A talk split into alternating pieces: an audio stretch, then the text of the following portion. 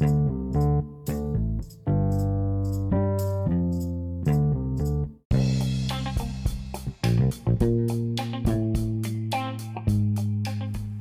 ิตวิทยาในไอติมนะครับ มีผลต่อการบริโภคอย่างไร หรือมีผลต่อการตัดสินใจว่าเราจะซื้อไอติมยี่ห้อนี้กว่าอีกยี่ห้อหนึ่งยังไงบ้าง แล้วสีสันในตู้ไอติมเนี่ยดึงดูดเราขนาดไหน เคยสงสัยไหมครับว่าทำไมเขาไม่ไล่จากสีเหลืองเป็นส้ม เป็นแดงเป็นเขียวนะครับไล่ไปตามโทนสีทำไมเขาต้องสลับ สีนู้นสีนี้สลับไปสลับมาแบบเราก็ปวดหัวมากเวลายืนเกาะตู้เราก็จะเลือกรถอ้าวผลไม้อยู่ตรงนู้นบ้างตรงนี้บ้างนะครับ วันนี้เรามีคำตอบให้ครับ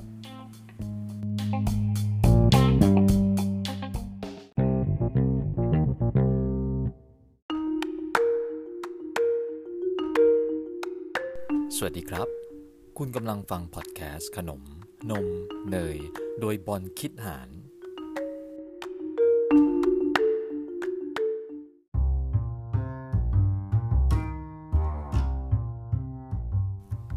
พอดแคสต์ขนม นม เนย จะพาคุณผู้ฟังไปรู้จักเสน่ห์ของขนมหวาน ทั้งจากแง่คนกินและแง่คนทำครับ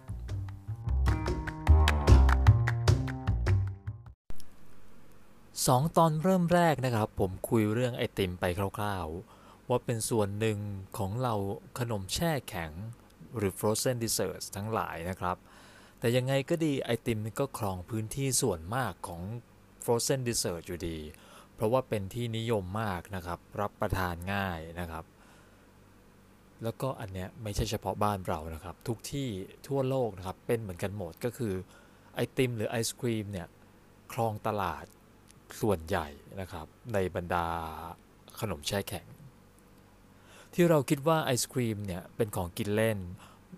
ซึ่งเหมาะมากสำหรับเมืองไทย เพราะว่าอากาศร้อนตลอดปีใช่ไหมครับ ถูกครับ แต่ถูกไม่หมดเมืองนอกอย่างนิวซีแลนด์นะครับ อเมริกา ออสเตรเลีย ฟินแลนด์ หรือประเทศอื่น ๆ จีนเอยนะครับมีที่ไหนอีกฮ่องกงญี่ปุ่นอะไรพวกนี้ก็กินไอศครีมเยอะมากนะครับ แล้วก็ 4 ประเทศแรกที่ผมพูดขึ้นมาเนี่ย อันนั้นคือ top เป็น 4 ประเทศที่กินหรือว่าบริโภคไอติมมากที่สุด 4 อันดับแรกของโลกนะครับ ก็คือนิวซีแลนด์นะครับ อเมริกา ออสเตรเลีย แล้วก็ฟินแลนด์ ชาวนิวซีแลนด์นะครับ น่าภูมิใจมากก็คือได้ที่หนึ่งนะครับ กินไอติมกันถึง 28.4 ลิตรต่อปีนะครับ อันนี้ข้อมูลอาจจะเก่านิดนึง แต่ว่าเป็นตัวอย่างคร่าวๆว่าชาวนิวซีแลนด์เนี่ยบริโภคไอติมมากแค่ไหนนะครับ 28.4 ลิตร อาจจะนึกภาพกันไม่ออก ให้นึกถึงแกลลอนน้ำถังใหญ่นะครับ ที่เวลาไปซื้อบางคนที่เอาเอาแกลลอนนี้ไปเติมน้ำตามเครื่องนะครับ ก็อันนั้นเนี่ยจะประมาณ 5 ลิตร ก็คืออย่างนั้นเนี่ยหถังนะครับ ต่อ1ปีนะครับ เพราะฉะนั้นเนี่ยอาจจะกินเป็นลูกนะครับ อาจจะกินเป็นถ้วยนะครับ อาจจะกินเป็นแท่งนะครับ พวกนี้เขานับรวมกันหมดนะครับ แล้วเฉลี่ยออกมาเป็น 28.4 ลิตรต่อปีนะครับ ทีนี้พอกินกันเกลื่อนเมืองขนาดนี้นะครับ อาจจะรู้สึกว่าเหมือนข้าวกะเพราเหมือนผัดไทยหรือต้มยำกุ้งบ้านเรานะครับ ที่กินกันเป็น street food ไปแล้วนะครับ เพราะฉะนั้นเนี่ยเวลาขายให้บุคคลทั่วไปเนี่ยก็จะ อาจจะมีบางเจ้ารู้สึกว่า เอ้ยเบื่อ ก็ออกแบบไอติมมาให้ลูกเล่นแหวกแนวนะครับ มีลูกเล่นมากขึ้น มีดีไซน์มากขึ้นนะครับ อย่างที่นิวซีแลนด์เนี่ยจะมีร้าน Giapo นะครับ G I A P O นะครับ เป็นร้านไอติมที่แทบจะเรียกได้ว่าเป็นไอศครีมดีไซเนอร์นะครับ ก็คือทุกอย่างออกแบบมาลูกเล่นแพรวๆมาก อย่างเช่นมี ไอติมโคนเล็กๆนะครับแล้วตัดปลายโคนออกเพราะฉะนั้นตรงนี้เนี่ยจะเสียบนิ้วได้นะครับ แล้วก็ทำเป็นรถนู่นรถนี้ เพราะฉะนั้นเวลาก่อนกินเนี่ยก็เล่นเป็นเหมือนตุ๊กตานิ้วก็กินได้นะครับ แล้วไอติมที่ละลายเนี่ยก็ไม่ไหลลงนะครับเพราะไม่ไหลลงข้างล่างเพราะว่าโดนนิ้วอุดอยู่เป็นต้นนะครับ หรือจะมีไอติมเป็นรูปปลาหมึกนะครับ เป็นรูปนู้นรูปนี้มีกรอบรูปนะครับ เอาไว้สำหรับให้คนที่ชอบเซลฟี่กับไอติมเนี่ยก็คือ เอามือถือไปโผล่อีกฝั่งหนึ่งของโคนไอติมอะแล้วมันก็จะผ่านกรอบรูปมา แล้วตัวเองก็อยู่ในกรอบรูปนะครับ ก็ก็เป็น Instagrammable เหมือนกันนะครับ เป็นเป็นการดีไซน์ลูกเล่นไอติม ให้สวยด้วยกินได้ด้วยอะไรเงี้ยเป็นต้นนะครับ ส่วนบ้านเราเนี่ยถ้าถ้าใครบอกว่าโอ้ยนิวซีแลนด์ไกลไปฉันไม่อยากไป ก็มีร้าน Icedea นะครับ Icedea นี่เป็นร้านที่ผมชื่นชอบอีกร้านหนึ่งนะครับ รสชาติไอติมดีด้วย แล้วก็ไหนจะดีไซน์ด้วยนะครับ เจ้าของร้านเนี่ยเออเป็น ถ้าจำไม่ผิดเป็นคนออกแบบผลิตภัณฑ์นะครับ เพราะฉะนั้นเนี่ยเขาจะมีไอเดียลูกเล่นนู่นนี่นั่นเต็มไปหมดนะครับ ที่ประทับใจมากคือไอติมบุหรี่นะครับ ก็คือควันของโทแบคโกเนี่ย เข้าใจว่าเขาให้สัมภาษณ์ว่าใช้ถ่านของกาบมะพร้าวก็คือเป็นวัตถุดิบที่ใช้ทำขนมเปียกปูนใช่ไหมครับ แต่ก่อนหน้านั้นผมจำได้ว่าเขาเคยใช้ ขี้เถ้าหรือว่าอะไรทักอย่างเกี่ยวกับโทแบคโกใบยาสูบเผาหรืออะไรประมาณนี้นะครับ ก็จะทำให้ได้กลิ่นชัดเจนนะครับ อะ อันนี้ข้ามไปเพราะว่าข้อมูลไม่แน่นนะครับ แต่ว่าก็ยังเชื่ออยู่ลึกๆนะครับแหไอติมขนมเบื้องนะครับ หรือว่าอย่างบราวนี่เนี่ยที่เขาบีบเป็นสนามหญ้านะครับ แล้วก็มีลูกบอล เสิร์ฟมาอยู่ข้างๆนะครับ ก็สนุกดีนะครับ ที่จำได้นานมาแล้วเหมือนกันนะครับ ที่ไปกินที่ร้านเออเป็นโซดาคุณยายนะครับ ประมาณนี้โซดามะนาวคุณยาย ที่ฮาสุดคือโซดาเนี่ยมาในแก้วปกตินะครับ ก็เป็นฟองฟองแต่ว่ามีฟันปลอมคุณยายอยู่ในนั้นด้วยนะครับ ฟันปลอมเนี่ยก็จะเป็น น่าจะเป็นนมเย็นนะครับ แล้วก็แช่ในพิมพ์ซิลิโคนนะครับ เพราะฉะนั้นสีนมเย็นก็มันก็จะเป็นเหมือนเหงือกนะครับ แล้วก็มีนมเนี่ยแช่ลงไปตรงซี่ฟันเพราะฉะนั้นมันก็จะเป็นเหมือนฟันปลอมนะครับ ถูกทิ้งไว้อยู่ในแก้วนะครับ ก็คือคุณยายลืมฟันปลอมไว้นั่นเองนะครับ ผมว่าก็กินด้วยไอเดียมันสนุกนะครับ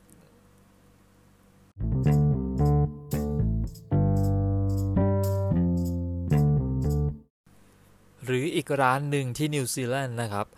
ใกล้ๆเมืองออกแลนด์นะครับ มี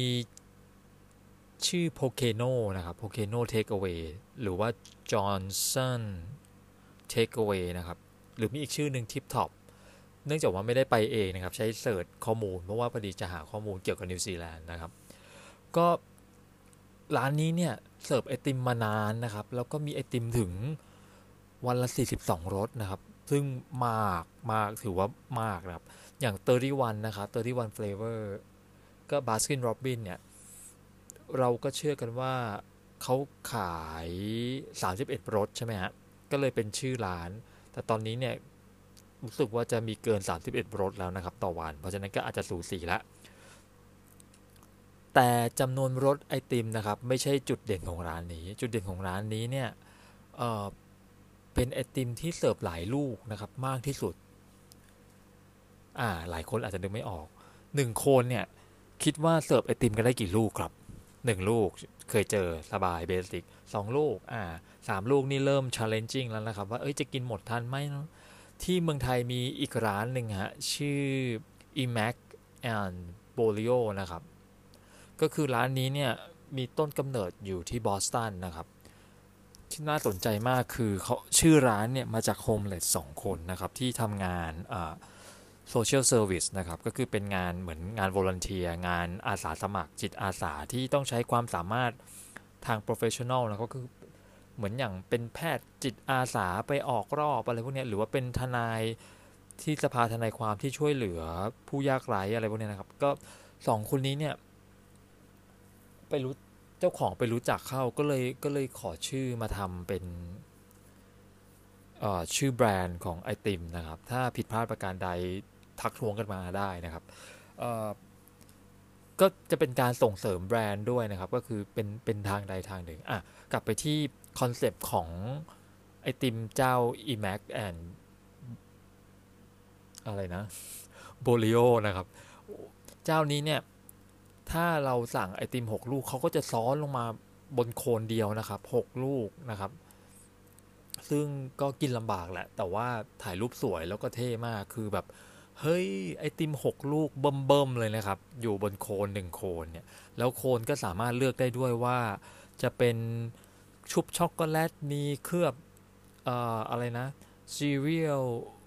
Cheerio อะไรพวกนี้นะครับ ก็สนุกดีนะครับ ในขณะที่กลับไปที่ร้าน Johnson Takeaway หรือว่า p o k e n o นะครับ ร้านนี้เนี่ยสามารถเสิร์ฟได้ถึง 12 ลูกนะครับ ก่อนหน้านี้เขาทำได้แค่ประมาณ 11 ลูกหรือ 10 ลูกนะครับ ตอนนี้ล่าสุดคือทำได้ 12 ลูกแล้วนะครับ อยู่บนโคนเดียวเช่นกัน แต่ว่าโคนเขามีลักษณะพิเศษก็คือโคนเขาจะเป็นสองถ้วยติดกันเหมือนเหมือนเป็นแฝดอินจันนะครับ ก็คือถือหนึ่งโคนแล้วมันแตกปลาอ่ายอด ตรงถ้วยเนี่ยมันเป็นสองอันติดกันนะครับ เพราะฉะนั้นเขาจะวางไอติมเนี่ยได้ทีชั้นละสองลูกสองลูกสองลูกทั้งหมดหกชั้นนะครับ ก็สนุกดี แล้วอย่านึกว่าเป็นลูกเล็กนะครับ ก็คือลูกเนี่ยประมาณเท่าลูกที่สเวนเซนเสิร์ฟเรานะครับ เวลาเราสั่งไอติมแถมหรือซันเดย์นะครับไอติมมันก็จะลูกเล็กหน่อยหนึ่งใช่ไหมฮะก็ก็จะเป็นลูกประมาณนี้นะครับ รับรองว่ากินจุใจนะครับ แถมราคาถูกมากจนน่าตกใจด้วยครับ ก็เลยแบบโอ้ย ถ้ามีโอกาสต้องไปลองสักครั้ง ในขณะที่อเมริกานะครับ มีไอติมถ้วยละ 1,000 เหรียญนะครับ ซึ่งถือว่าแพงมากแพงที่สุดเลยเท่าที่เคยเจอมานะครับ ก็ฝั่งนิวซีแลนด์นี่กินกันเป็นล่ำเป็นสันนะครับ ก็คือเป็นเมืองแห่งนมนะครับ dairy product อะไรพวกเนี้ยที่อเมริกาจริงๆ ก็มีฟาร์มโคนมเยอะ แต่ว่าไอติมถ้วยละ 1,000 เหรียญเนี่ยที่ร้าน Serendipity นะครับอยู่ที่นิวยอร์กอ๋อเขาสร้างขึ้นมาเพื่อให้เป็นจุดขายเป็น Talk of the Town นะครับ ว่าไอติมเขาเนี่ยแพงที่สุดนะครับ มีชื่อว่า Golden Opulence Sunday นะครับ ก็คือต้องสั่งล่วงหน้าอย่างน้อย 48 ชั่วโมงนะครับ ที่มันแพงขนาดนี้เนี่ย เพราะเจ้าของร้านเขาเล่าว่าต้องเตรียมของคุณภาพมากนะครับ ไอติมวานิลา 3 ลูกนะครับ ไอดาอะวานิลาเนี่ยก็จะเป็นมาดากัสการ์นะครับไตฮิตเตียนอะไรพวกเนี้ยนะครับ แล้วแต่ละลูกเนี่ยก็จะแปะทองคำเปลวก่อนนะครับ ทองคำเปลวที่ว่าคือ 23กะรัตก็คือเป็น edible grade นะครับ เป็น food grade ก็คือกินได้นะครับ แล้วก็ยังมีไข่คาเวียอีกนะครับ แล้วก็ผลไม้แช่อิ่มจากปารีสนะครับ แต่งด้วยน้ำตาลเนี่ยที่ทำเป็นรูปดอกกล้วยไม้แล้วก็ทาสีทองนะครับ เพื่อให้เข้ากับการตกแต่งนะครับ ทั้งหมดเนี้ยเสิร์ฟในแก้วคริสตัลนะครับใบละ 350 เหรียญซึ่ง ถ้าจำไม่ผิดเขาน่าจะให้เป็นของขวัญไปด้วยนะ ไม่งั้น 1,000 เหรียญนี้ตายแน่เลยนะครับ แต่ก็ไม่แน่นะครับก็คือด้วยความที่ว่าเขาสร้าง ambience หรือสร้าง environment นะครับ ว่าเฮ้ยเนี่ย ทั้งจานทั้งเซตอัพนะครับ มันมันหรูหราฟู่ฟ้าเนี่ย เหมาะกับชีวิตวิถีชีวิตเศรษฐีนะครับ เมื่อทางร้านเนี่ย ได้ลงกินเนสบุ๊กนะครับว่าขนมถ้วยนี้หรือซันเดย์ถ้วยนี้เนี่ย ราคาแพงที่สุดในโลกนะครับ หลังจากนั้น 3 ปีนะครับเขาก็ต้องออกอขนมตัวใหม่ขึ้นมานะครับ มาบีท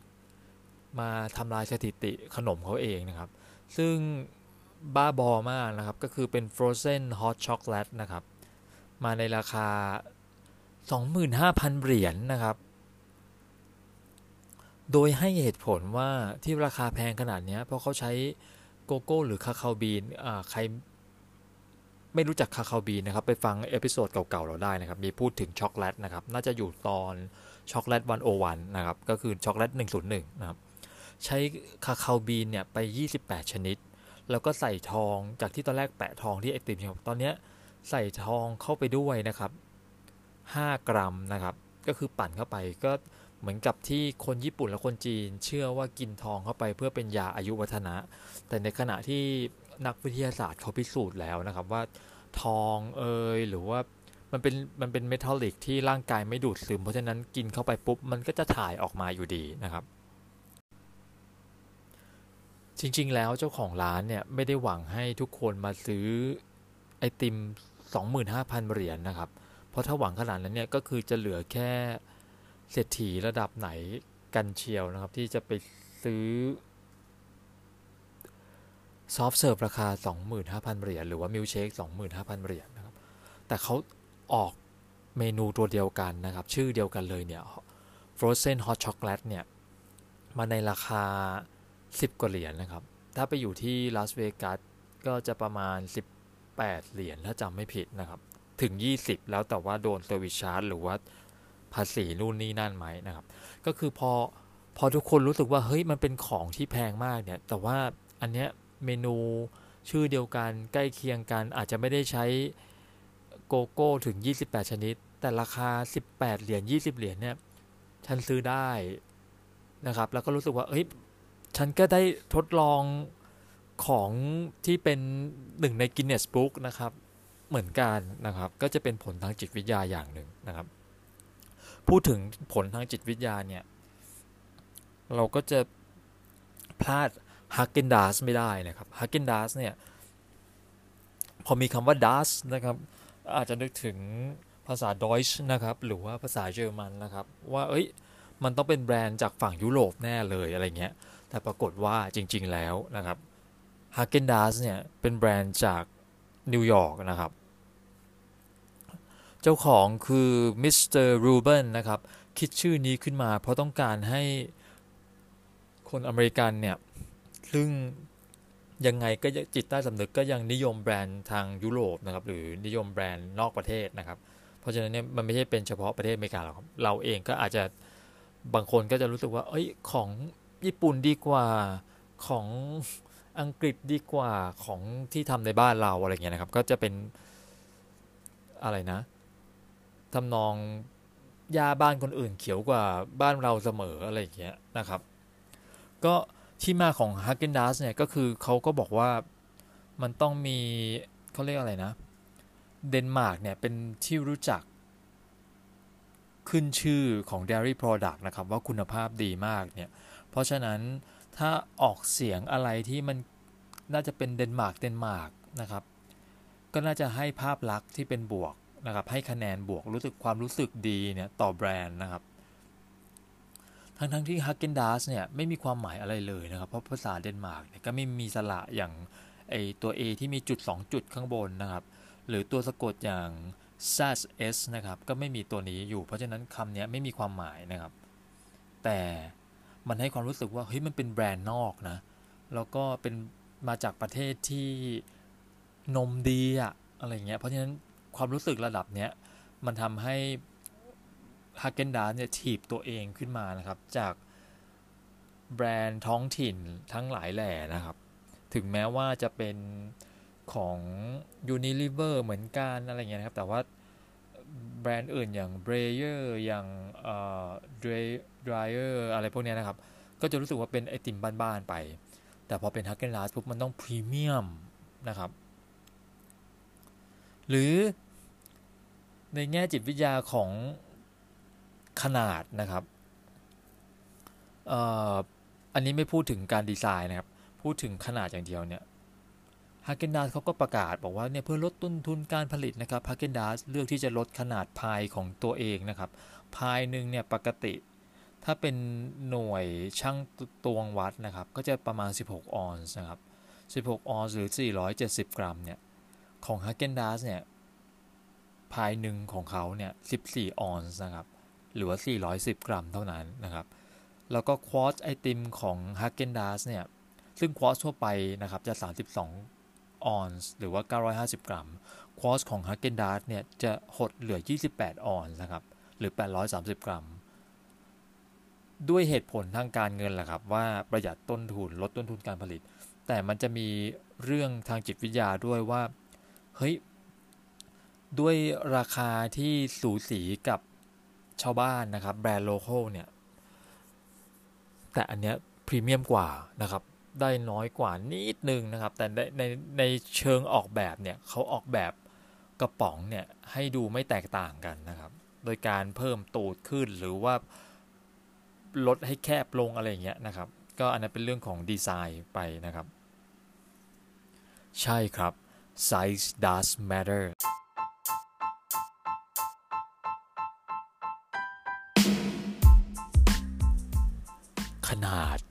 มีผลต่อจิตวิทยานะครับ แล้วก็ไม่ใช่ว่าจะได้ไอติมลูกใหญ่เสมอไปนะครับ ที่จะทำให้คนรู้สึกดีนะครับ เพราะว่าเคยสังเกตไหมฮะว่าไอติมแต่ละจานเนี่ยหรือซันเดย์แต่ละถ้วยนะครับ ขนาดสกู๊ปแต่ละลูกไม่เท่ากัน สมมติว่าเราสั่งไอติมหนึ่งลูกนะครับ ก็จะได้ลูกใหญ่นะครับ ประมาณ 80 กว่ากว่ากรัมนะครับ ถึงร้อยกว่ากรัมนะครับ แล้วแต่ร้านนะฮะ แล้วก็น้ำหนักมือคนตักนะครับแต่พอสั่งเป็นซันเดย์ปุ๊บเนี่ยไอติมลูกเล็กลงนะครับคือตอนแรกเนี่ยผมก็ไม่รู้หรอก ผมตั้งแต่เด็กแล้วเนี่ยตอนเวลาไปสั่งไอติมจะสังเกตว่าเฮ้ยลูกเล็กมาก ถ้าสั่งบานาน่าสปริตเนี่ยไอติมลูกเล็กตลอดแล้วก็นึกว่าแบบโหยที่ร้านเนี่ยเขาต้องอะไรนะงกแน่เลยอะไรเงี้ยแต่พอตอนไปเปิดร้านไอติมแล้วต้องไปเทรนนะครับที่สำนักงานเนี่ย เขาก็บอกว่าในฐานะคนออกแบบไอติมเนี่ยเขาให้เหตุผลว่าทุกถ้วยเนี่ยเขาถือว่าเป็นหนึ่งสัดส่วนคนกินนะครับ ก็คือต่อหนึ่งคนเนี่ย เพราะฉะนั้นไอติมบานาน่าสปริตที่มีไอติม 3 ลูกเนี่ยเขาต้องทอนขนาดให้เล็กลงนะครับ เพื่อที่ว่าถ้าเสิร์ฟเป็นลูกใหญ่เท่ากับสั่งลูกเดียว single scoop เนี่ยมา 3 ลูกเนี่ย แล้วไหนจะเจอกล้วยอีกเจอท็อปปิ้งเจอวิปครีมอีกนะครับ คนนั้นเนี่ยจะเกินอิ่ม แล้วกลายเป็นว่ามีผลไม่ดีต่อต่อขนมจานนั้น หรือว่าคราวต่อไปเขาก็จะจ่ายเงินสั่งน้อยลง หรือว่าเริ่มรู้สึกว่า banana split ต้องกิน 2 คนขึ้นไปนะครับ ก็จะทำให้รายได้ของร้านเนี่ยลดลงด้วยนะครับ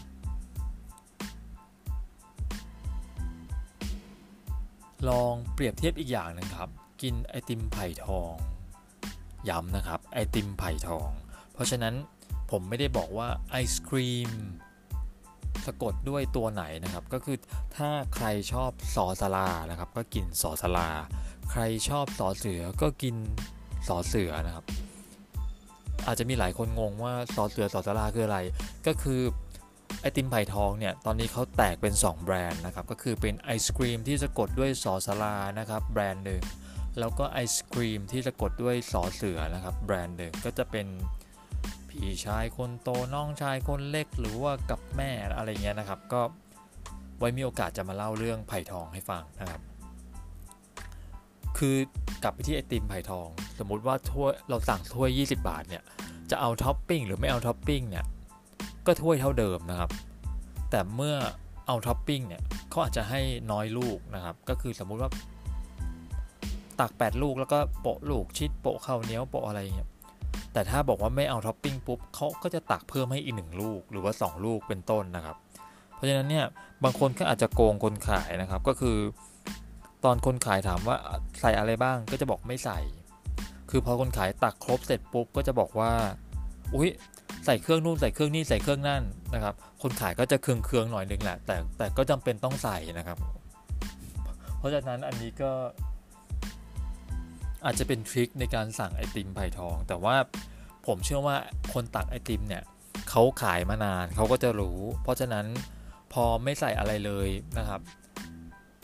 ตอนเสียบช้อนตอนจ่ายตังค์เขาอาจจะเพิ่มให้ทีหลังก็ได้นะครับ อาจจะไม่เพิ่มตอนที่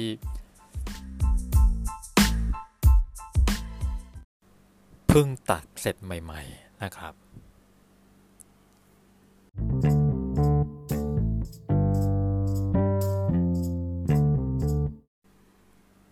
ตอนผมทำอยู่บริษัทไอติมแห่งหนึ่งนะครับ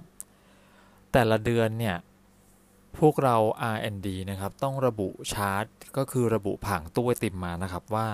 จากซ้ายไปขวาจากบนลงล่างเนี่ย ไอติมรสไหนต้องอยู่ตรงไหนนะครับ คือเราต้องคำนวณสีว่าให้สลับกัน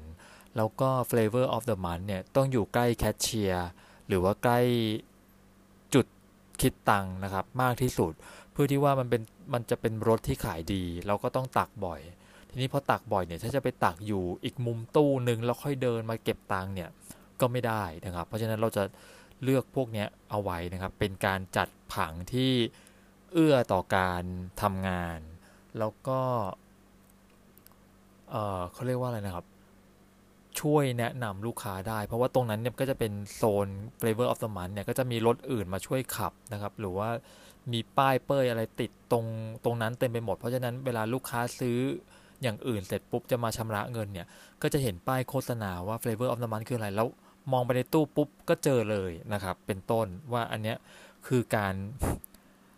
ใช้จิตวิทยาในการเสิร์ฟไอติมก็ดี หรือว่าจะเป็นหลักการขายก็ดีนะครับ ทีนี้ถ้าพูดถึงการออกแบบไอติมนะครับ นอกจากสีสันแล้วเนี่ยก็คือเราต้องคำนึงถึงเรื่องกลิ่นเรื่องผิวสัมผัสนะครับ ให้มันเข้ากับรสชาติ ให้ตรงกับชื่อนะครับ ว่าเราตั้งชื่อรสว่าอะไรนะ หรือว่าความเป็นวัตถุดิบนั้นๆนะครับ อย่างเช่นมะพร้าวเนี่ยถ้าเราไปใส่สีม่วงนะครับ คนก็อาจจะนึกว่ามะพร้าวบูดหรือเปล่านะครับ หรือเป็นมะพร้าวอ่อนที่เป็นสีม่วงๆแล้วออกรสเปรี้ยวไหมอะไรเงี้ยนะครับ หรือเป็นมะพร้าวผสมเผือกหรออะไรเงี้ย เพราะฉะนั้นสีเนี่ยจะช่วยบ่งบอกหรือว่าย้ำนะครับ ตอกย้ำความเป็นรสชาตินั้นๆ ตามชื่อเนี่ยระดับหนึ่งนะครับ แล้วก็ต่อมาก็คือเป็นเรื่องกลิ่นนะครับ กลิ่นเนี่ยก็จะบอกว่าเออ อันนี้มันควรจะเป็นรสนั้นรสนี้รสเปรี้ยวไหมหรือความมันหรือว่าหอมกาแฟ หอมช็อกโกแลตไหมนะครับ ถ้าเราเดินเข้าร้านไอติมนะครับเราไปเกาะที่ตู้ไอติมเลยเนี่ย เราจะพบว่ามันมีสีสันสลับไปสลับมาน่ากินมาก อันนั้นเนี่ยก็เป็นผลทางจิตวิทยาที่แต่ละร้านเนี่ยนะครับ อาจจะรู้ตัวหรือไม่รู้ตัวก็ได้นะครับว่าต้องจัดแบบนี้นะครับก็คือสีสลับกันนะครับ ไม่มีร้านไหนนะครับ ที่เอาสีขาวนะครับ สีขาวสีเหลืองอ่อนเนี่ยมาเรียงเรียงเรียงติดกันเป็นพืชนะครับ แล้วไปโผล่เป็นสีแดง สีส้มสีเขียว สีน้ำตาลนะครับโผล่อีกจุดหนึ่งนะครับ ตรงไอโซนสีขาวเนี่ยก็จะดูน่าเบื่อมาก แล้วคนมาดูก็แบบไม่รู้ว่ารสอะไรนะครับ เอ๊ะวานิลาแต่ว่าจิ้มผิดหรือเปล่าไปจิ้มเป็นนมฮอกไกโด หรือว่าเป็นกะทิ หรือว่าเป็นอะไรสีขาวๆโพลนเป็นทั้งแบบสี่ห้ากระบะหรือแปดกระบะอะไรเงี้ยนะครับ ยกเว้น บางร้านเนี่ยจะเอาพวกช็อกโกแลตนะครับ มารวมอยู่ด้วยกันเป็น dark choc double choc chip นะครับ หรือว่าเป็น fudge brownie midnight หรือว่าจะเป็นเจ็ดสิบเปอร์เซ็นต์ dark chocolate จากประจวบอะไรอย่างเงี้ยนะครับ ก็สามารถเอามารวมกันได้เพื่ออันนี้คือเป็นการจัดหมวดหมู่แล้วไม่ได้เล่น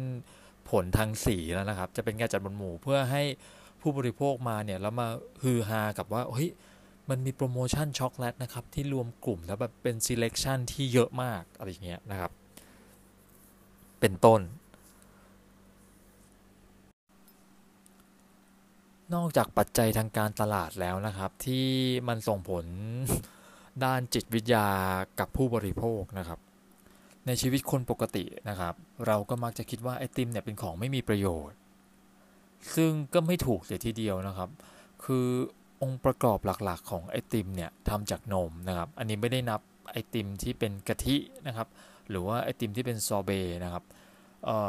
ใครสงสัยว่าซอเบคืออะไรนะครับ ติดตาม 2 episode แรกของ season นี้ได้นะครับ เราคุยถึงเรื่องไอติม ชนิดของไอติมคร่าวๆเอาไว้นะครับ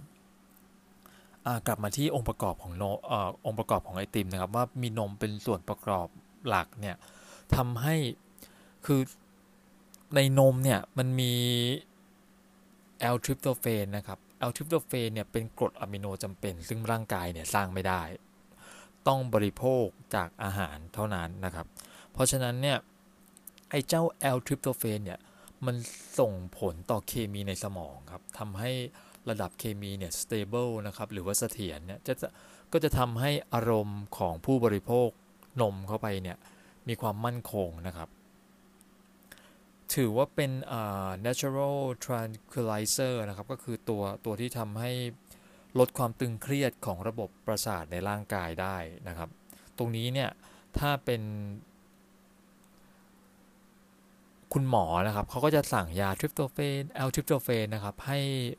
ผู้ป่วยที่มีโรคจิตเป็นโรคจิตซึมเศร้านะครับ เพื่อ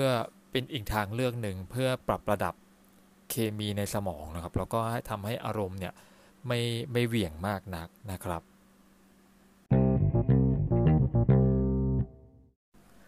จะด้วยเหตุผลกลใดนะครับ ที่เราตัดสินใจกินไอติมเนี่ยไม่ว่าจะเป็นโดนการตลาดดึงเข้ามานะครับ หรือว่าสีสันน่ากินจังเลย หรือว่ากลิ่นโคลนทำสดใหม่ๆนะครับ หอมยั่วยวนมากนะครับ โปรโมชั่นจากการตลาดที่บอกซื้อ1แถม1 หรือว่ามาวันเกิดได้กินฟรีอะไรเงี้ยนะครับ หรือจะเป็นด้วยดีไซน์นะครับ ด้วยรสชาติ flavor of the month หรือว่าผลไม้ที่เราชื่นชอบนะครับ จะเหตุผลไหนก็แล้วแต่ ผมอยากให้ทุกคนมีความสุขกับการกินไอติมครับ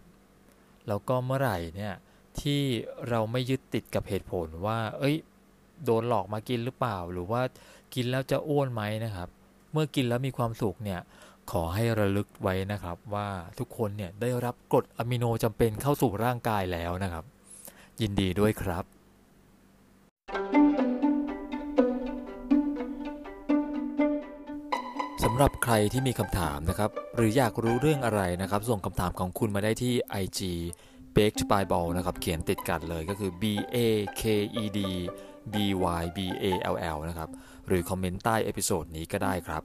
คำถามหรือประเด็นไหนที่เราหยิบยกขึ้นมานะครับ เราจะส่งของขวัญเล็กๆ น้อยๆ ไปให้นะครับสำหรับวันนี้ขอให้ระดับน้ำตาลในเลือดปกติกันทุกคนนะครับ สวัสดีครับ